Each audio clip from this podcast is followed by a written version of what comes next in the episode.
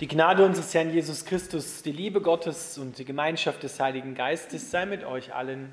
Amen. Unser heutiger Predigtext steht im Neuen Testament, im zweiten Brief an die Gemeinde in Korinth vom Apostel Paulus im sechsten Kapitel.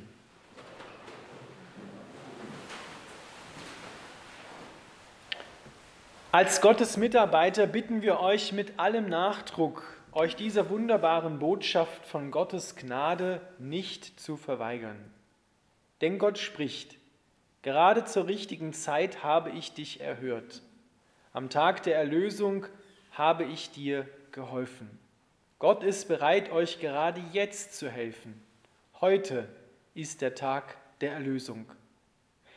Wir versuchen uns so zu verhalten, dass die Arbeit für Gott nicht in Verruf gerät. In allem, was wir tun, sind wir Diener Gottes. Geduldig ertragen wir alle möglichen Schwierigkeiten, Entbehrungen und Sorgen. Wir wurden geschlagen und ins Gefängnis geworfen. Mehr als einmal standen wir schutzlos einer aufgebrachten Menschenmenge gegenüber. Wir haben gearbeitet bis zur Erschöpfung, schlaflose Nächte ertragen und gefastet. Wir haben uns bewiesen durch unseren guten Lebenswandel, unsere Einsicht, unsere Geduld, unsere Freundlichkeit, unsere aufrichtige Liebe und durch die Kraft des Heiligen Geistes. Zuverlässig haben wir die Wahrheit gepredigt und Gottes Kraft wirkte in uns. Unsere einzige Waffe zum Angriff wie zur Verteidigung ist Gerechtigkeit. Wir dienen Gott, ob die Menschen uns nun ehren oder verachten, ob sie uns verleumden oder loben. Wir meinen es ehrlich, doch sie schimpfen uns Verführer. Gott kennt uns, doch für sie sind wir Namenlose. Wir sind dem Tod nahe, doch wie ihr seht, leben wir noch. Wir wurden misshandelt, aber wir sind nicht gestorben. Unser Herz ist voll Leid, und doch erleben wir ständig neue Freude. Wir sind arm, aber wir machen andere reich. Wir besitzen nichts und haben doch alles. Lieber Vater im Himmel, wir bitten dich, dass du unsere Herzen weitest damit wir dich erkennen und dir nachfolgen. Amen.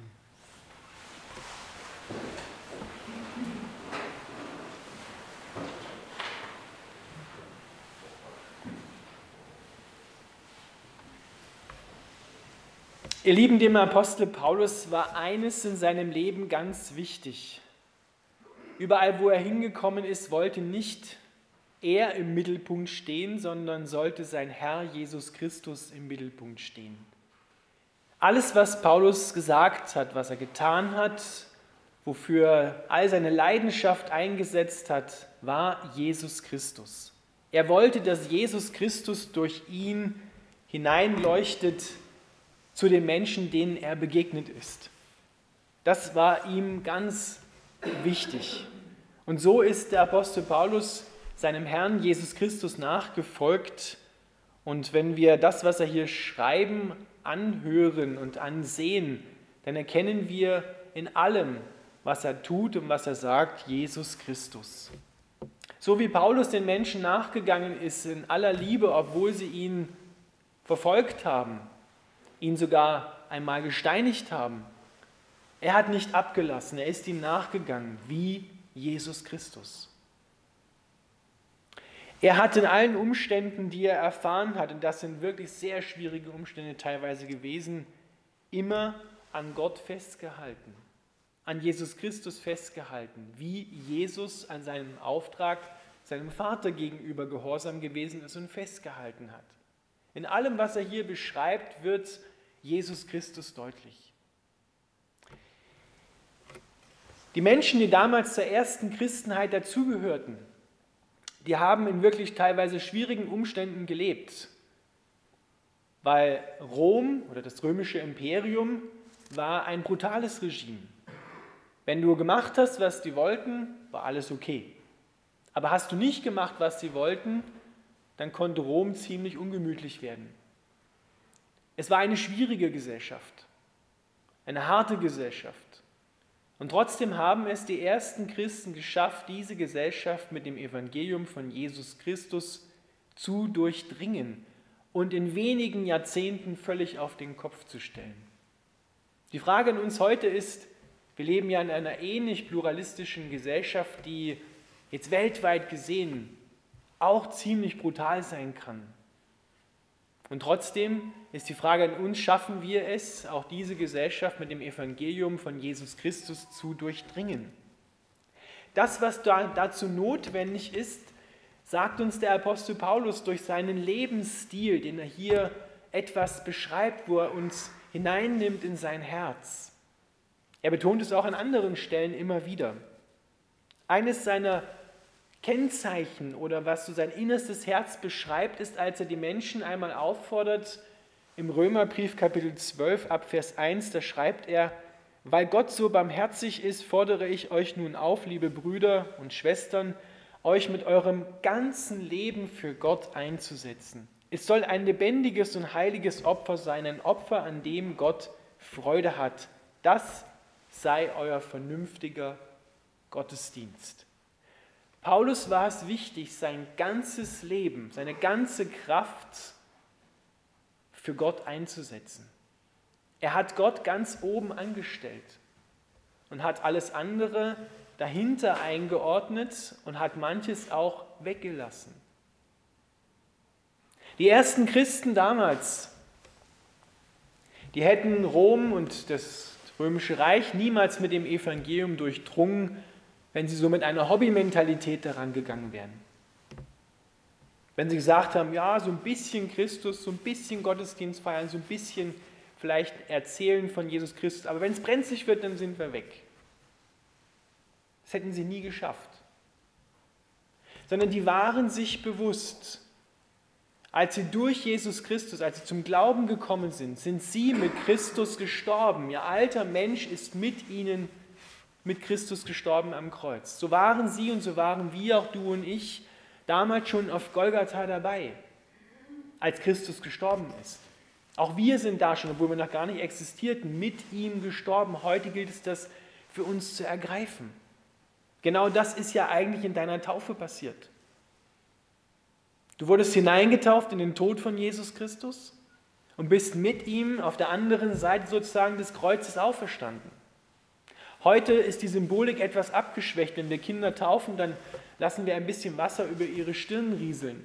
Damals wurden die Menschen ganz untergetaucht. In manchen Kirchen ist es heute noch so, dass auch kleine Babys oder dann Erwachsene auch, junge Menschen, ältere Menschen ganz untergetaucht werden. Und da ist die Symbolik stark. Da sieht man, wenn du länger unten bleibst, würdest du sterben. Hineingetaucht in den Tod von Jesus Christus und mit ihm auferstanden. Das Alte ist vorbei und das wusste Paulus und das legt er uns immer wieder ganz nah ans Herz.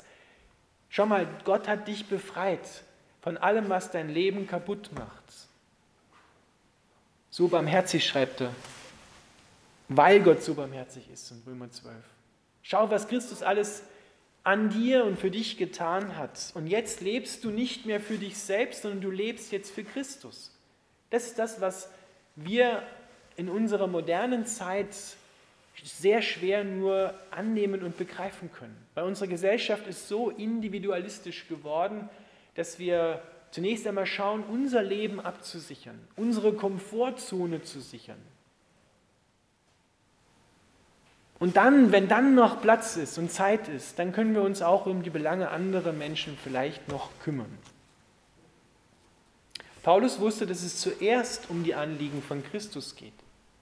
Wir leben oft so, dass wir das, was wir für Christus und für seinen Leib, für die Gemeinde, für die Kirche tun können, hinzuaddieren zu dem, was wir sonst schon noch alles haben. Und das ist meistens auch schon eine ganz lange Latte. Und dann kommt auch noch die Gemeinde dazu, und dann kommt auch noch Christus dazu. Und da fallen halt nur wenige Minuten in der Woche oder, wenn es hochkommt, ein paar Stunden für Christus ab, weil alles andere wäre ja zu viel. Paulus hat so nicht gedacht. Paulus hat nicht Christus hinzuaddiert zu seinen Aktivitäten, sondern er hat ihn integriert.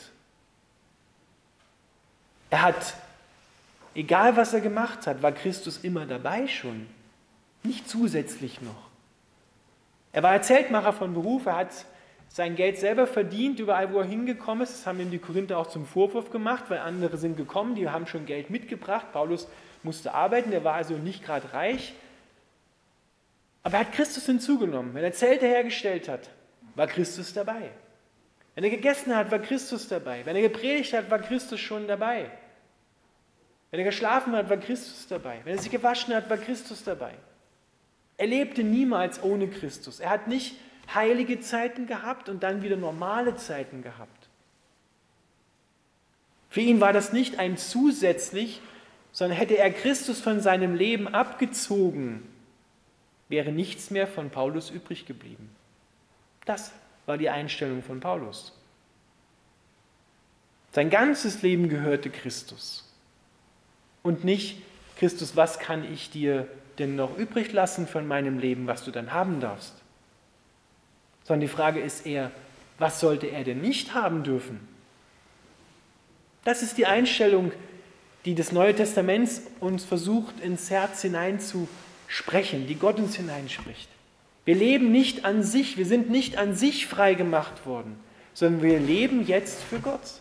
Das wusste Paulus. Er hat gesagt, ich lebe nicht mehr, sondern Christus lebt in mir und was ich jetzt lebe, lebe ich für Christus. Er ist mein Herr geworden.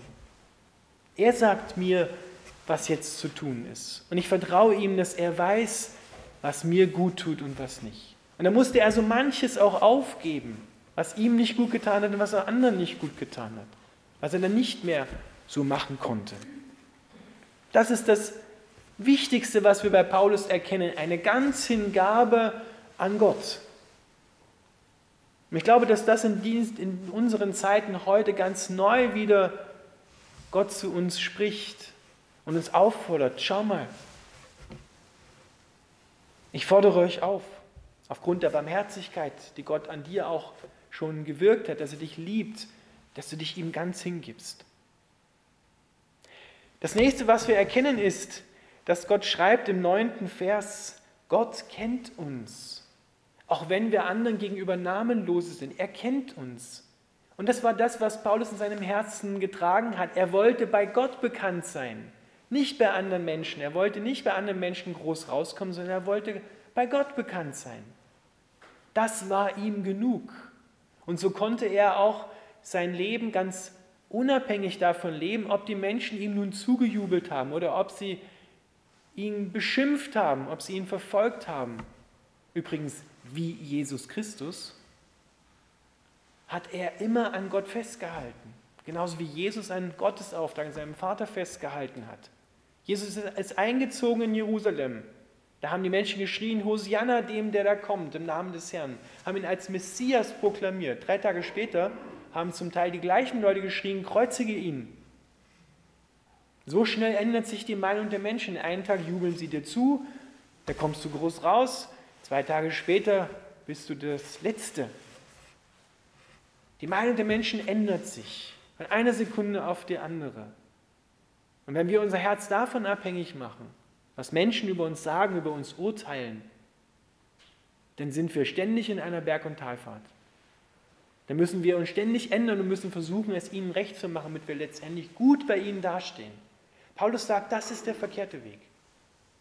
Da kommst du niemals zum Frieden, sondern setz dein ganzes Vertrauen auf Gott. Wenn der gesagt hat, er liebt dich mit ewiger Liebe, dann ist das genug. Dann musst du dich nicht abhängig machen von anderen Menschen, sondern der der, der das wichtigste Urteil über dich fällt, ist Gott. Und das wusste Paulus. Deswegen konnte er, wird einmal beschrieben, ist in eine Stadt gegangen, hat dort gepredigt. Die Menschen haben ihm zuerst zugejubelt, zwei Tage später haben sie ihn draußen vor der Stadt gesteinigt. Gott hat ihm geholfen, er ist aufgestanden, ist wieder in die Stadt gegangen, hat nochmal gepredigt. Und es sind Menschen zum Glauben gekommen. Das machst du nicht, wenn du nicht weißt, dass da ein Gott ist, der dich bedingungslos liebt. Sondern da wirst du vielleicht, entweder gehst du weg und entwickelst eine Bitterkeit, einen Hass auf die Menschen, die dir das angetan haben, oder du versuchst dich sogar zu rächen. Du verfluchst sie vielleicht. Aber Paulus hat das nicht gemacht, weil er sein Herz ganz bei Gott hatte und nicht bei den Menschen. In dem Sinne hat es bei den Menschen gehabt, weil er ganz bei Gott war. Und Gott hat ja ein Herz für Menschen. Deswegen war er auch ganz bei den Menschen, aber er war nicht abhängig von ihnen. Das ist das, was wir hier erkennen. Wir dienen Gott ob die Menschen uns nun ehren oder verachten, ob sie uns verleumden oder loben. Unser Herz ist voll Leid und doch erleben wir ständig neue Freude. Wir sind arm, aber wir machen andere reich. Wir besitzen nichts und haben doch alles. Paulus hat sein ganzes Herz, seine ganze Existenz, hat er hier auf der Erde gekappt, hat sie ganz Gott überlassen und war somit frei, ganz völlig frei, den Menschen in allen Umständen zu begegnen. In allen Umständen. Ob die nur schwierig waren, die Menschen zu ihm, oder ob sie ihn gelobt haben, ob sie ihn verachtet haben, er ist ihnen immer, konnte ihnen immer mit Liebe begegnen. Weil er sein Herz ganz bei Gott hatte. Das ist der Hintergrund. Und das ist nicht nur für Paulus der Fall, sondern das soll für uns alle gelten, dass wir unser Herz ganz bei Gott haben. Und da ist bei uns noch viel Luft nach oben. Und Gott sei Dank müssen wir das nicht selber machen, sondern das dürfen wir uns von Gott schenken lassen. Wir wurden geschlagen und ins Gefängnis geworfen. Mehr als einmal standen wir einer standen wir schutzlos einer aufgebrachten Menschenmenge gegenüber. Wir haben gearbeitet bis zur Erschöpfung, schlaflose Nächte ertragen und gefastet. Wir können uns kaum vorstellen, was dieser Mann für Gott in dem Sinne jetzt mal so gesprochen geleistet hat. Was dieser Mann durchgemacht hat. Der war so brennend voll mit einer Leidenschaft für seinen Herrn Jesus Christus, dass ihm kein Weg zu steil, kein Tal zu tief, kein Weg zu lang war. Er wusste sich ganz von Gott geliebt und hat sich so mit seiner ganzen Kraft alles, was er hatte, Gott hingegeben. Wie Jesus Christus, der sich auch ganz hingegeben hat, der nichts aufgespart hat von sich. Selbst, hat ihn alles gekostet. Aber was durch ihn in die Welt hineingekommen ist, ist unvergleichlich durch Jesus, aber auch dann mit Paulus, durch Paulus von Jesus getragen.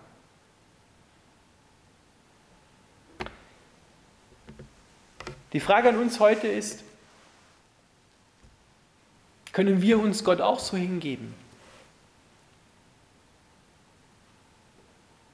Oder wo gibt es Punkte, wo wir sagen, niemals, das gebe ich nicht auf, das gebe ich dir nicht?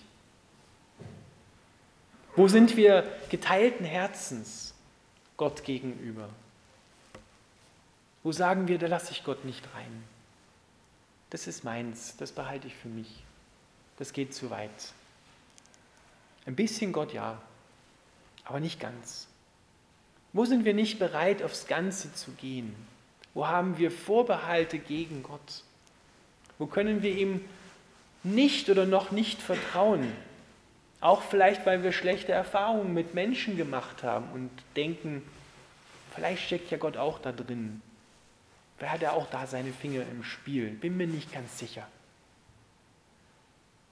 Dann ruft uns Paulus zu, Gott ist bereit, euch gerade jetzt zu helfen. Heute ist der Tag der Erlösung. Heute, wo du es hörst, noch einmal neu die Einladung hörst, jetzt ist die richtige Zeit.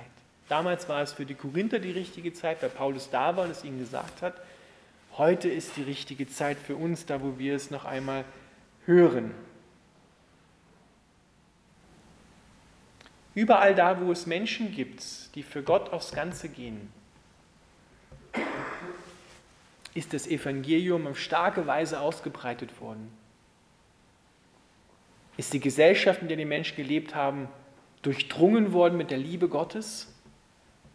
Sind Menschen erweckt worden ist Heil Gottes auf die Welt gekommen. Das kannst du studieren die ganze Kirchengeschichte lang durch. Überall, wo es eine Handvoll Menschen gegeben hat, nicht viele, die für Gott aufs Ganze gegangen sind, da haben sich auch die großen Umstände verändert. Wir erleben es jetzt in einer ganz nahen, unvergleichlichen Art und Weise in der Ukraine, wo Menschen aufgestanden sind, angefangen zu beten. Vielleicht neu, vielleicht schon immer gebetet haben, aber jetzt ganz neu beten. Wir hören, und es gibt viele Christen in der Ukraine, die zusammenstehen, die zusammen beten und viele Menschen auch in ganz Europa und weltweit sind neu ins Gebet gegangen. Weil solch eine Situation offenbart auf der einen Seite das Böseste im Menschen, aber auch das Beste im Menschen. Das sehen wir jetzt an den vielen Barmherzigkeitsdiensten, die geleistet werden, wo Menschen wirklich Hilfe, Geld spenden, selber hinfahren oder Hilfsgüter sammeln, wo Menschen auch bereit sind, andere Menschen aus der Ukraine aufzunehmen. Solche Situationen bringen immer beides zum Vorschein. Das Böseste und das Beste. Und wir beten darum, dass Gott noch mehr das Beste hervorbringt im Menschen, auch dort in der Ukraine und in Russland. Dass Gott noch mehr solche Menschen hat, die wie Paulus kreuzförmig leben wollen, in der Nachfolge mit Jesus Christus. Und das wollen auch wir. Wir wollen unser Leben kreuzförmig gestalten, dass wir gekreuzigt sind und nicht mehr für uns, sondern für Gott und damit auch für andere Menschen leben. Amen.